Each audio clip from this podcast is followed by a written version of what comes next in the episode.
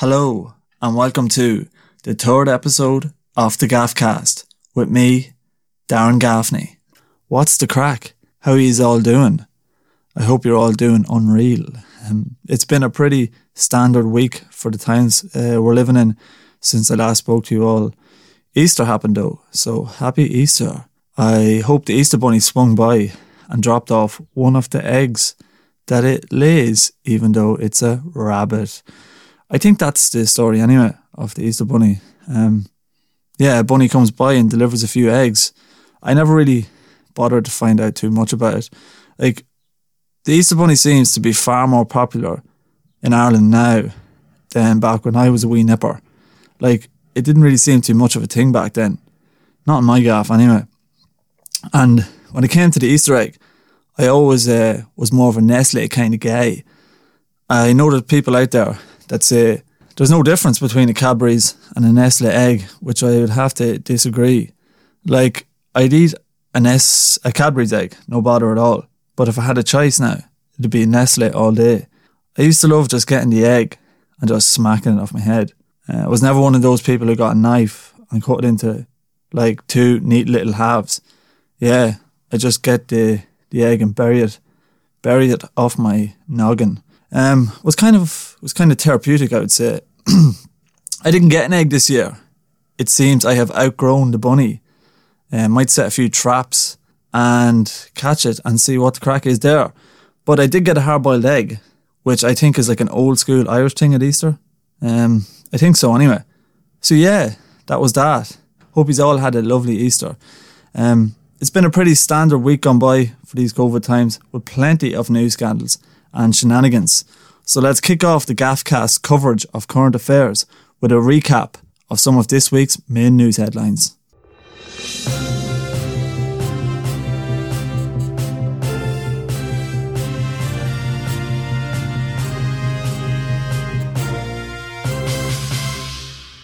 Another COVID scandal this week on the island of Ireland. Yeah, more COVID scandals, this time involving boob jobs. So the two women who went over to Dubai to get plastic surgery and then came back and refused to do the mandatory fourteen-day hotel quarantine. Yeah, the U A E is on the list of the category two countries. So like, you're meant to do the quarantine when you get back. But they were like, nah, not doing it. Um, it costs like two grand as well to do that quarantine. So obviously the government are trying to deter people from going on non-essential trips. Um, I don't even know if they got the boob jobs. Of course, the boob jobs in themselves are absolutely essential. There's no questions there. It's just um, refusing to do the, the quarantine is the issue. Um, but like, their names and addresses were plastered all over the, the newspapers, which um, is hardly necessary. But yeah, the newspapers are just going to, they want to sell papers, like, so it makes for a juicy story. So yeah. But um, yeah, it was funny as well because uh, the solicitor for the girls uh, was like, talking to the judge, and then he was like, yeah, so my clients went abroad for breast enhancement or modification, and the judge replied, uh, colloquially referred to as a boob job, which would have been funny uh, to be there to witness that, but uh, yeah, they're going to be up on court on the ninth of April, and it'll be interesting to see how this one goes, because they're saying that it's uh, unconstitutional to force them into the, the quarantine, and they have like children at home, so yeah, it'll be interesting to see how it all plays out. And yet another vaccination scandal this week. Uh, it's actually getting embarrassing now. Structured is not what this rollout seems to be. So yeah, a consultant in the Coombe Hospital brought home some leftover vaccines and gave them to two family members off-site, and then altogether there was like sixteen family members of the hospital staff vaccinated when they shouldn't have been. And yeah, I...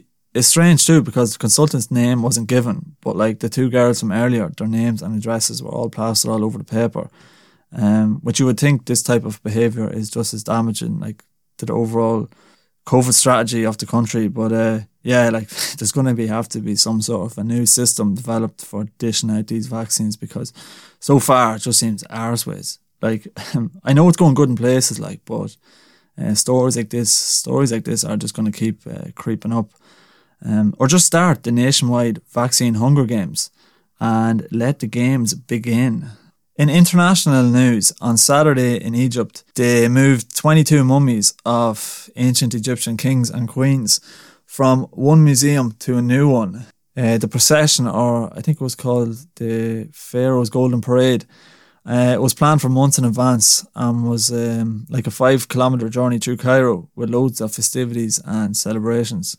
I think you could watch it on the old T V box. Um, but the mummies, yeah, discovered back in eighteen eighty-one by Indiana Jones. And um, I always wonder what a mummy would look like. Like, does it just look grand?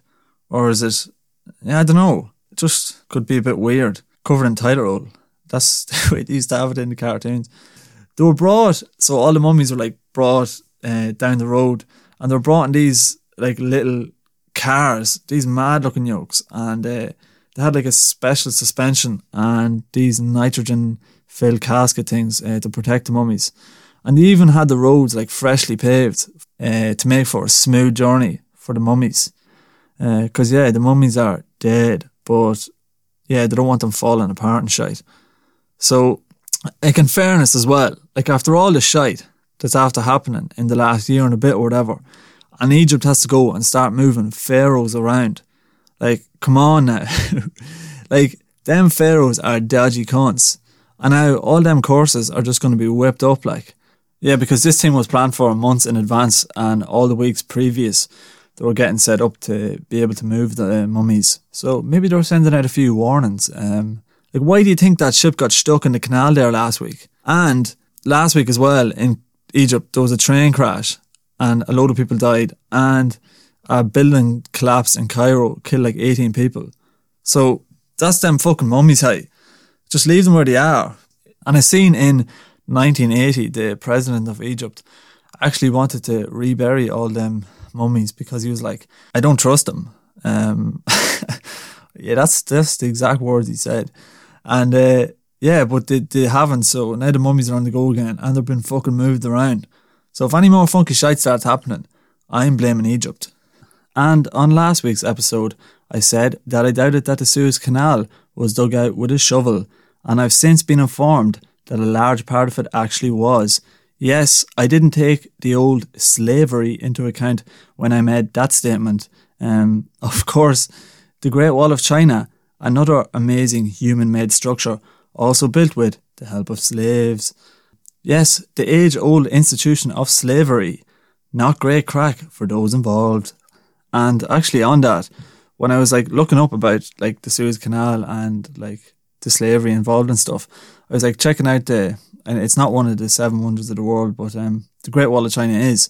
And I was looking them up, like, and like, are they always changing all the time, or what's the story? Because like, there's the ancient seven wonders of the world, and then there's the new seven wonders of the world. The new ones, I think, have changed a few times. And at the minute, there it's the Chichen Itza and Christ the Redeemer, the Great Wall of China, Machu Picchu, Petra, the Taj Mahal and the Coliseum. Like, I'd say there was a fair bit of slavery involved in building them. So, like, I don't know if there's much of wonder there.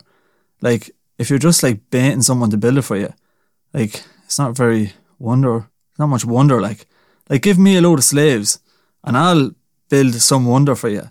Uh, but like, you know what I mean? Like, um, I don't know, maybe there's some other criteria involved, but yeah, like, there's still uh, amazing structures and stuff, and uh, a good bit of engineering involved. But like, if you have a load of slaves and you're just baiting them and like whipping them, um, you'll probably build a, a fair amount of stuff. Yeah, so I should probably just stop talking shite about the seven wonders of the world here. And uh, yeah, so now I'm going to move on to ghost stories. Irish people love a good ghost story. They're all into the fairies and the spirits and all that kind of crack. Like, you even have the banshee there, which used to absolutely scare the shite out of me when I was younger. But someone was like to me during the week, do you believe in ghosts? And I was like, jizz, I don't know, hi. And, uh, well, yeah, I used to be told this story when I was younger uh, about my granddad, so years ago. And he used to have uh, these neighbours who were a strange enough clientele. They were a bit spooky, and they, they lived like three fields down the way, so you could see their house like through the hedges. It was a It was one of them real frosty nights and uh, with the full moon. And you know, them nights when it's real frosty, so it's like really quiet and you can hear like everything from, from anywhere. You can hear the echo, like it was one of them nights. So we heard this screaming and roaring coming from outside his house. And he was like, what the fuck is going on? So he went outside and looked over and the neighbour's house was up in flames and he could hear all this panic and pandemonium and screaming and stuff. So he was like, fuck. So he started legging it over to the house to help, like. And while he was legging it, you have to go around this big hedge and the house was kind of like out of sight and stuff when he was coming around it. And when he got there, it was grand. There was no, there was no fire at all. And everyone was just in bed asleep. And uh, another time with the same house, uh, there was a few neighbours around in that house playing cards. And a week before, one of the one of the lads in the house was supposed to be after dying. And they're all playing cards anyway. And then the door opened. And this lad, who was supposed to have died and been buried a week before, just walked through the through the room and out through the other door. So apparently it was a ghost. And um, yeah, I don't know how much potching was being drank back in those days. Uh, I'd say there was a, a serious bit of hallucinating going on back on that stuff. But uh, yeah, that was that was uh, them few ghost stories. But I had one ghostly encounter in my life. And I was back years ago. I was probably about uh, ten. And I was in my cousin's house out in the country. And uh, we were playing the PlayStation. And uh, we were probably playing like a bit of W W E or something. Or W W F. Whatever it was at the time. And uh, so we're there playing away. Uh, concentrating on the game. And uh, next thing we hear this this kind of moaning and, and groaning coming from outside. And it, it's really late, like like one o'clock at night. Uh, not a sinner around. And it's pitch black. So we're kind of like, what is that noise? So we turn off the PlayStation and uh, you can still hear it. It's like a kind of a screechy kind of groan. And uh, we're like, fuck, like there's something outside. And I'm there thinking, this is the banshee. Like this is, this is the banshee outside. It has to be. And so we get we get armed. So we get like a brush handle and a pan, and uh, we creep out the, the back door and walk around the side of the house. And it's just coming from like down the garden at the front, uh, behind the hedge. So we creep down slowly, and you can still hear this groaning, right? So we're kind of like going slowly enough, kind of like cautious. So we get up to it. And it looks, you can see the shadow just behind the hedge. So it looks like whatever it is, it's like crouching down, kind of sitting on a rock or something. So I'm like, this is this is the banshee. It's sitting here on this rock, crying. So I'm freaking out inside and my heart is going ninety. So he's like, right, wait there. And he goes creeping over further because it's still behind the hedge, the figure. And then there's a big branch. And he pulls it away. And it's just some lad there sitting, taking a shite on the way home from the pub. So that was a, there was no ghost at all. And it wasn't the banshee. So yeah, that was a, my ghostly encounter. And what an encounter it was.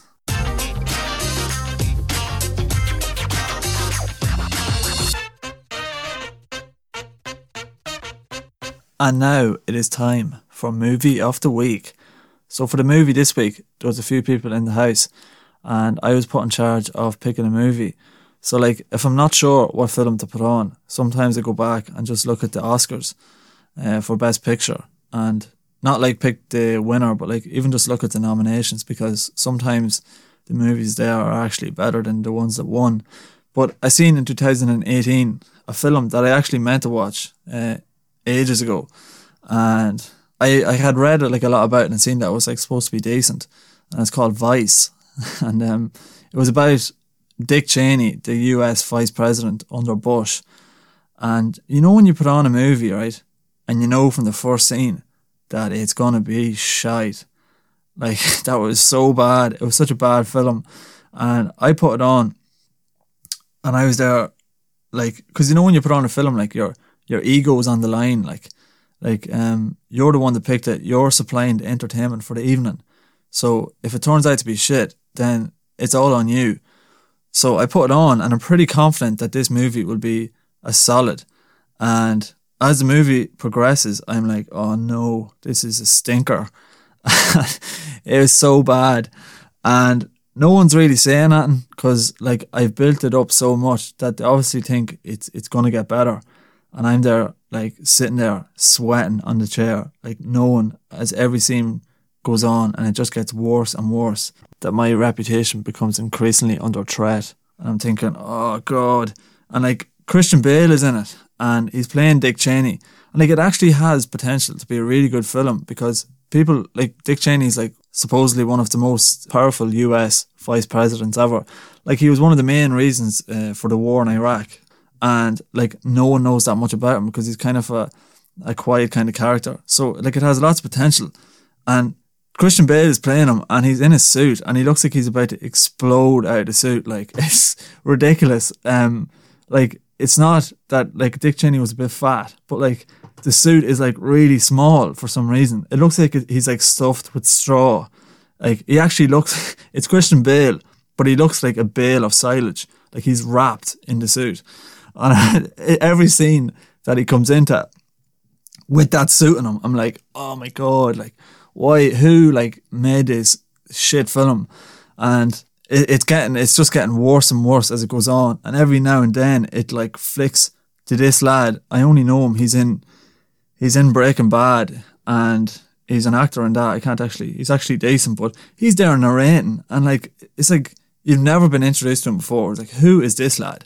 And he's he's there narrating on the film about Dick Cheney, and he's just some random lad that you never, it's like never explaining what the crack is there. Like, why is he, why is he narrating?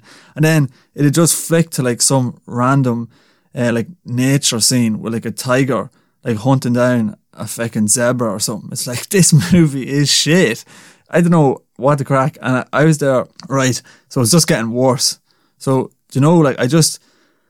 I just took the bullet and I stood up and I said, look, this film is shite. And I, I stood in front of the telly and I said it.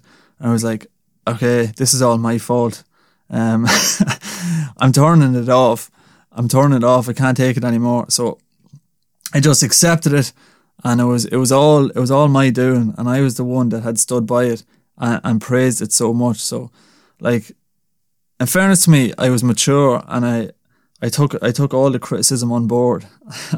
But, like, how on, like how that film got nominated for, for an Oscar, I actually don't have a clue. Like, it's fucking so bad. Like, yeah, so, like, that's the thing um with picking the picking from the nomination to the Oscars. It's like, it's Russian roulette. You don't know what you're gonna get. And I got an absolute stinker with that one.